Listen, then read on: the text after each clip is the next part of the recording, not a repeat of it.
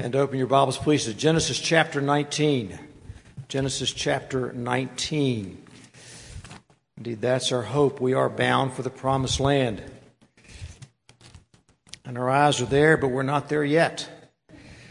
So we're going to be spending several weeks on Genesis 19. Uh, this week we're going to introduce the chapter, be going to some other texts as well, and then we'll deal more fully with chapter 19 in the weeks ahead. We want to read a portion of it to uh, set the stage for us. Genesis 19, verse 1 This is the Word of God. The two angels came to Sodom in the evening, and Lot was sitting in the gate of Sodom. When Lot saw them, he rose to meet them, and he bowed himself with his face to the earth and said, My lords, please turn aside to your servant's house and spend the night and wash your feet. Then you may rise up early and go on your way. And they said, No, we will spend the night in the town square. But he pressed them strongly, so they turned aside to him and entered his house. And he made them a feast and baked unleavened bread, and they ate. But before they lay down, the men of the city, the men of Sodom, both young and old, all the people to the last man, surrounded the house. They called to Lot, Where are the men who came to you tonight? Bring them out to us that we may know them. Lot went out to the men at the entrance, shut the door after him, and said, I beg you, brothers, not act so wickedly. But I have two daughters who have not known any man. Let me bring them out to you, and you do to them as you please. Only do nothing to these men, for they have come under the shelter of my roof. But they said, Stand back. And they said, This fellow came to sojourn, and he's become the judge. Now we will deal with you, worse with you than with them. Then they pressed hard against the man Lot and drew near to break the door down. But the men reached out their hands and brought Lot into the house with them and shut the door. And they struck with blindness the men who were at the entrance of the house, both small and great, so that they wore themselves out, groping for the door. Then the men said to Lot, Have you anyone else here, sons in law, sons, daughters, or anyone you have in the city? Bring them out of the place. For we are about to destroy this place, because the outcry against his people has become great before the Lord, and the Lord has sent us to destroy it. So Lot went out and said to his sons in law, who were to marry his daughters, Up! Get out of this place, for the Lord's about to destroy the city. But he seemed to his son in laws to be jesting. Let's pray. Father, we're so glad this morning that we have before us the very Word of God. Father, we thank you for the honesty of your Word, the integrity of your Word.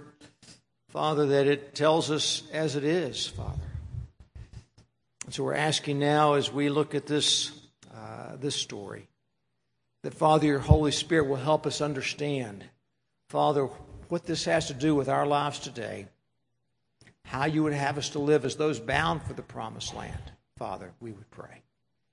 So help, we ask, and we pray in Jesus' name. Amen. Remember Lot's wife. That was Jesus' poignant reminder that came from this story. It's one of the ways we can approach Genesis 19, in fact. And today, by way of instruction, I want us to remember not Lot's wife so much as to remember Lot's story. His story is extremely important in a day in which culturally, uh, having pitched our tents towards Sodom in the 20th century, we now find ourselves living in, the, in Sodom culturally in the 21st century. And if we were to read the whole chapter, uh, it's obvious this move to Sodom is a disaster for Lot. He ultimately loses everything. But Peter in the New Testament makes an amazing comment about Lot. And it's a comment that makes us wrestle with grace and sanctification and how we walk through this Sodom culture today. So, to remember Lot's story, let's go to the text. First, know that Lot's story is a sad and sordid story. One writer describes it as gritty and raw attempting to show the level of sin that had infected these cities. And indeed, this is a story full of sin from beginning to end. Story of judgment, of sin's judgment, of, of sin's degradation. This chapter becomes a metaphor for God's judgment in, in history uh, and in the Bible. Let's just say today that in our text, sexual debauchery defines Sodom. The prophet Ezekiel helps us round out the picture of what sin in Sodom was all about. Ezekiel 16:49 Behold, this was the guilt of your sister Sodom. She and her daughters had pride. excess of food, and prosperous ease. But they did not aid the poor and needy. They were haughty and did an abomination before me. Now, sometimes we hear today that they'll say, well, these are the real sins of Sodom. It's not sexual debauchery.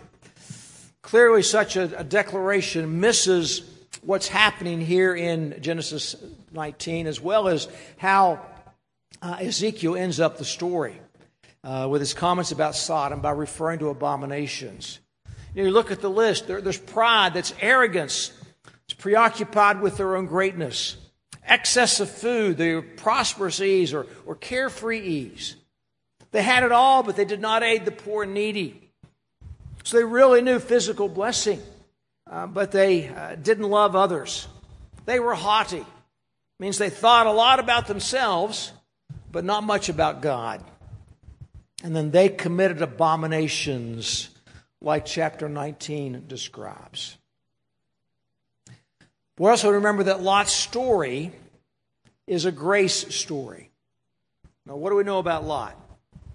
He was born in Ur, perhaps the, the uh, most urban place on earth in those days. Uh, a thriving business and trade center, you'll remember, with its famed ziggurat that reached up to the heavens, they thought, for worship. Ur was the place to be. But when he's young, Lot's father, Haran, dies. And so when Uncle Abraham and Aunt Sarah say they've had uh, God come to them, the Lord, and say uh, they have to leave, uh, Lot's grandfather, Terah, his uncle uh, Nahor, and his aunt Mil- Milcah, along with Lot, go with them. And they move to a place that actually shares the name of Lot's father, Haran. And then after the grandfather Terah dies, Lot has two options.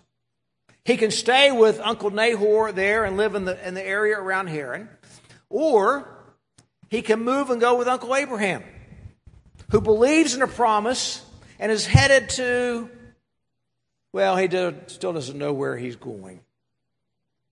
And we're not told why. But Lot chooses Abraham. Maybe it's a sense of adventure. Maybe he just likes Abraham and Sarah better. Or maybe Abraham seems more stable. Maybe he thinks that despite the promise to Abraham, Abraham might need an heir. But most likely it's because of the prompting of God. It's God's grace. God's grace made Lot a believer in the same promises that Abraham embraced. Uh, so it's a story about grace. The Bible tells us Lot's a righteous person. That means he's a believer. That means he is a recipient of God's grace.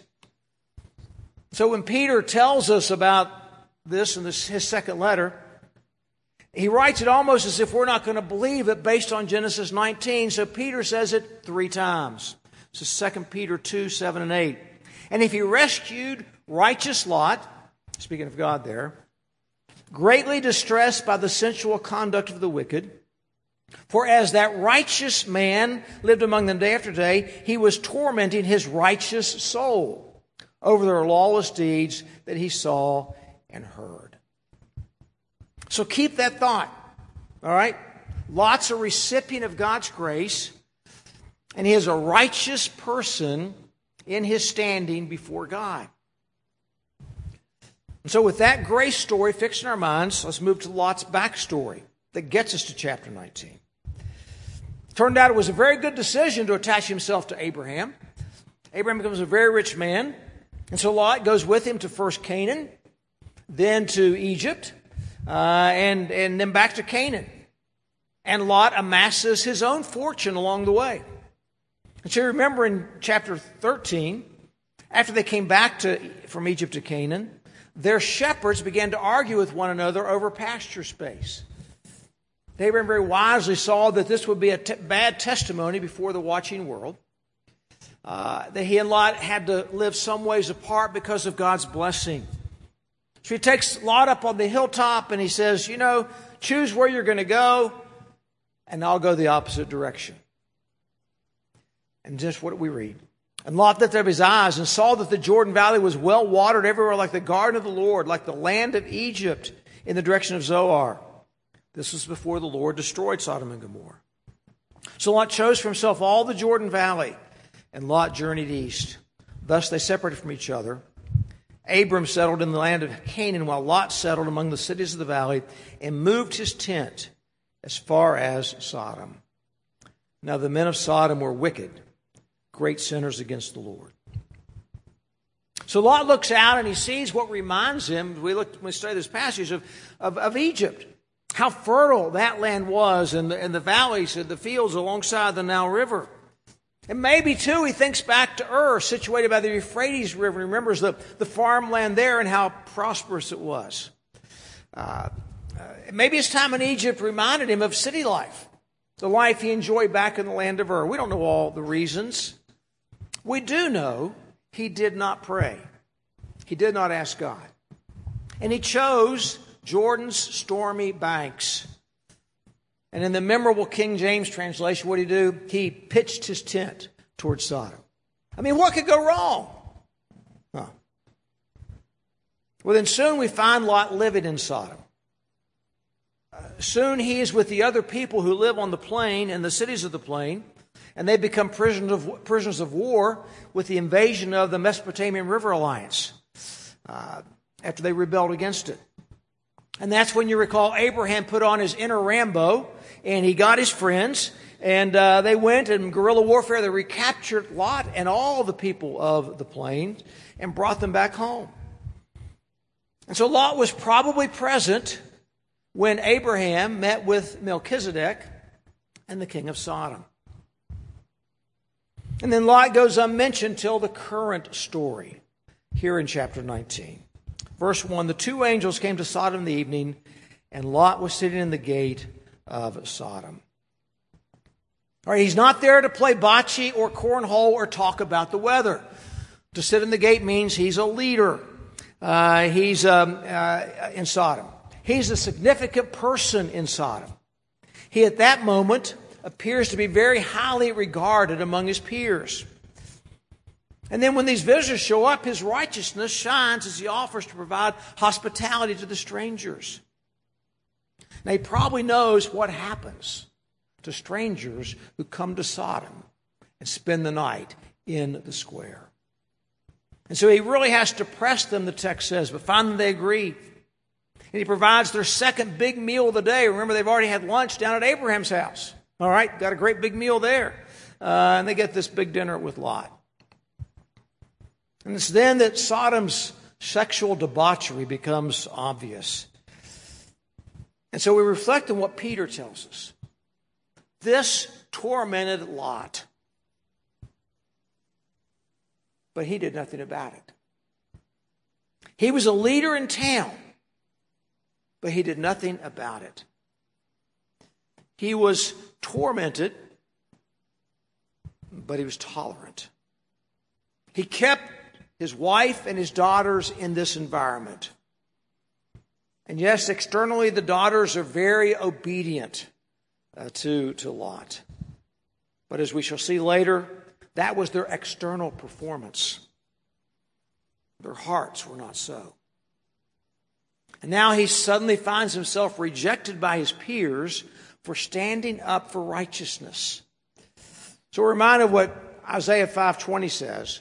Woe to those who call evil good and good evil, who put darkness for light and light for darkness, who put bitter for sweet and sweet for bitter. You see, that's Lot's world. And friends, that's our world today. So when he goes to rescue his future son in laws, what happens? Verse 14 so Lot went out and said to his sons in law, who were to marry his daughters, Up, get out of this place, for the Lord's about to destroy the city. But he seemed to his son in laws to be jesting. Uh, threatened by his peers, but now he's just laughed at by his family. And the tormented Lot sees everything falling apart. And at that moment, it's, it's, it's really sort of easy to pity Lot. Now, let me suggest Lot's story is a cautionary story for us today. As we negotiate our culture today, we might not have all the answers this morning about how we should be living, but we certainly can learn today how not to do it. Um, what this pictures for us is someone who has personal righteousness in his judicial standing before God, but he's in a weak spiritual state and condition and his family will be destroyed. Why? Going back a couple of weeks. Uh, we said he's trying to walk too closely to the world. He's losing his sight. His eyes do not turn to Jesus so that the things of this world grow strangely dim in the light of his glory and grace. He loves the world so well that he loses it. The sequel to Lot's story that will end chapter 19 makes us cringe and is stunning in its depravity. For us, then, can our story end differently?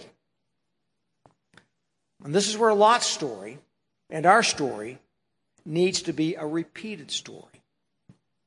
A repeated story of grace. We need to think differently from Lot. We start by remembering grace. Last week we saw the transforming power of grace in the life of Abraham. We saw the impact that grace had on his relationship with God. Grace that sparks a passion for God and compassion for God's world. And it leads to prayer. The week before we talked about grace as well. That's when we termed the, the abuse of grace I mentioned a moment ago. That somehow grace is being misunderstood, such that people are using it to live their lives uh, as much like the world as they possibly can rather than being fueled to live differently from the world. We said that grace should not and does not make us want to be like the world. Grace works to make us different, to make us be like Jesus.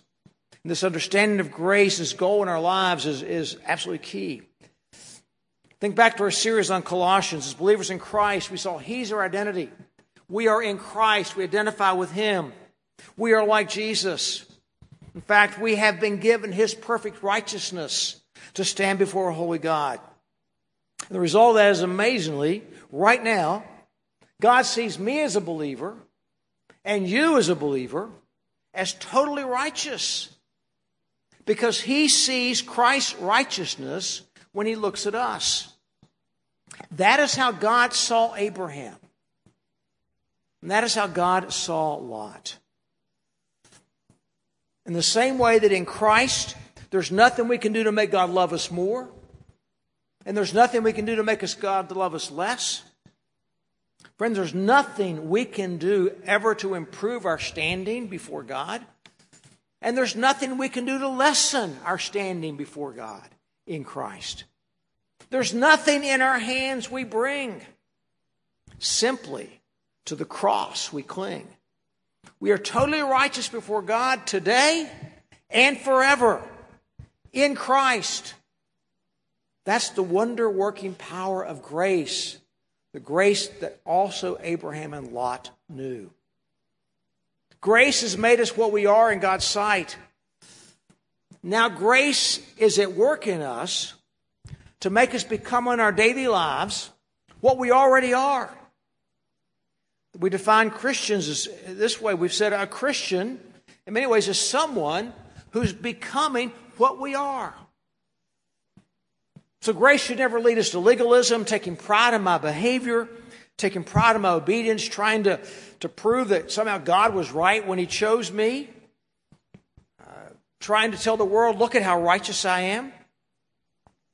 Nor should it lead to license, ignoring the importance of behavior ignoring obedience. We should never say, because of grace, I can do whatever I want.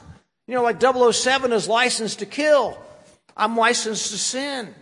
Because good old God, He's going to forgive. That's His job. Friends, grace makes us want to be like Jesus. And to love like Jesus calls us to love. And if that's not happening, then it's not grace. Lot seemed content for his family to have an outward obedience, to perform for the world. And yet, because God, rather, Lot tolerated all the sin around him to the point that until chapter 19, no one ever noticed a difference in Lot and his family. Grace, it appears, never gripped their hearts.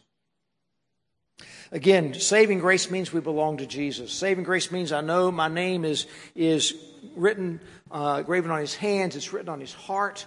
My soul's purchased with his blood. My life is hidden with Christ on high. Nothing can change that, friends. Nothing at all. That's grace. And knowing that should make us want to express our love for God. Not just say we love God, but show our love in how we live. Shall we believe the promises about the promised land? Lot was tormented by what he saw, but he tolerated it. He didn't separate from it. He didn't love the people of Sodom enough to tell them the truth about their sin. And as we saw today, and we'll see in the weeks ahead, he paid the price. When Jesus calls us to remember his grace, he calls us to live a life of love. All his commands are about loving God and loving others. And that means loving others enough to tell them the truth, the truth about their sin. Lot did not. He tolerated the sin around him in exchange for what he perceived as the happiness of his family. He tried to walk as close to the world as he could instead of walking like Christ or even like Abraham. He didn't rock the boat by challenging their abuse of the poor and the needy and the weak. So, how do we live that life of love that keeps us from legalism and from license and a devastating tolerance of sin? Well, it starts with remembering God's grace. Remember it. And then realize we have God's Word to guide us. We have the Holy Spirit to strengthen us. And today we have the Lord's Supper to provide spiritual strength. The meal tells the story of God's grace, and that's a call to holiness. It shows us the price Jesus paid for our sin, the blood that flowed from his side. It shows us the depth of his love for us. It affirms our standing in Christ and calls us to grace fueled holy living. Turning our eyes to Jesus so that the things of this world do grow strangely dim. And anticipating the day when we take our last breath and we see on him, him, him on the judgment throne the risen Lamb. This is the meal that Jesus invites us to today. He invites all who are believers in Lord Jesus Christ, remembers a good standing of an evangelical church. But he also cautions us this table is not for everybody. Jesus says, if you're not trusting in him for eternal life, he says, please do not take the elements. But if you want to know Christ, if you want to know his grace, if you want a relationship with Jesus, if you're beginning to realize He laid down His life for you as a sinner, He took the penalty for your sin at the cross, then use this as a time to pray and, and tell Jesus that. Because that's placing your faith in Jesus Christ. And then talk with one after the service. Children not even examined by the session should also not partake. Do have a class started today? See me today. Uh, now, for all who are believers in, good, in Jesus Christ and members of good standing of an evangelical church, we say, Come. But first, God's word says we've got to examine ourselves. Do we recognize the body of the Lord? We take that two ways. First, if there's some sin that we do not want to turn from, like Lot, we tolerate it, we should not come. If we're satisfied to live in Sodom, we should not come. But if we need strength to do battle against sin, by all means we come and we feast. Likewise, we're the body of Christ. What is the attitude we have towards one another? We need to make it straight before we come. Let me say, if you're watching online, we, we miss you, and I know you miss the Lord's table. Uh, I would urge you to do as we have this time as, as if you were here. Uh, simply uh, examine your life, confess your sins uh, to God, turn from that sin, and ask for His strength for the journey. So let's now each one examine our own hearts, confess our sins privately before a holy God.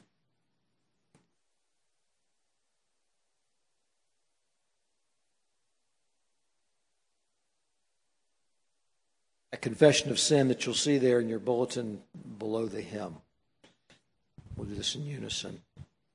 Almighty and most merciful Father, we have erred and strayed from your ways like lost sheep. Join me. We have followed too much the devices and desires of our own hearts. We've offended against your holy laws.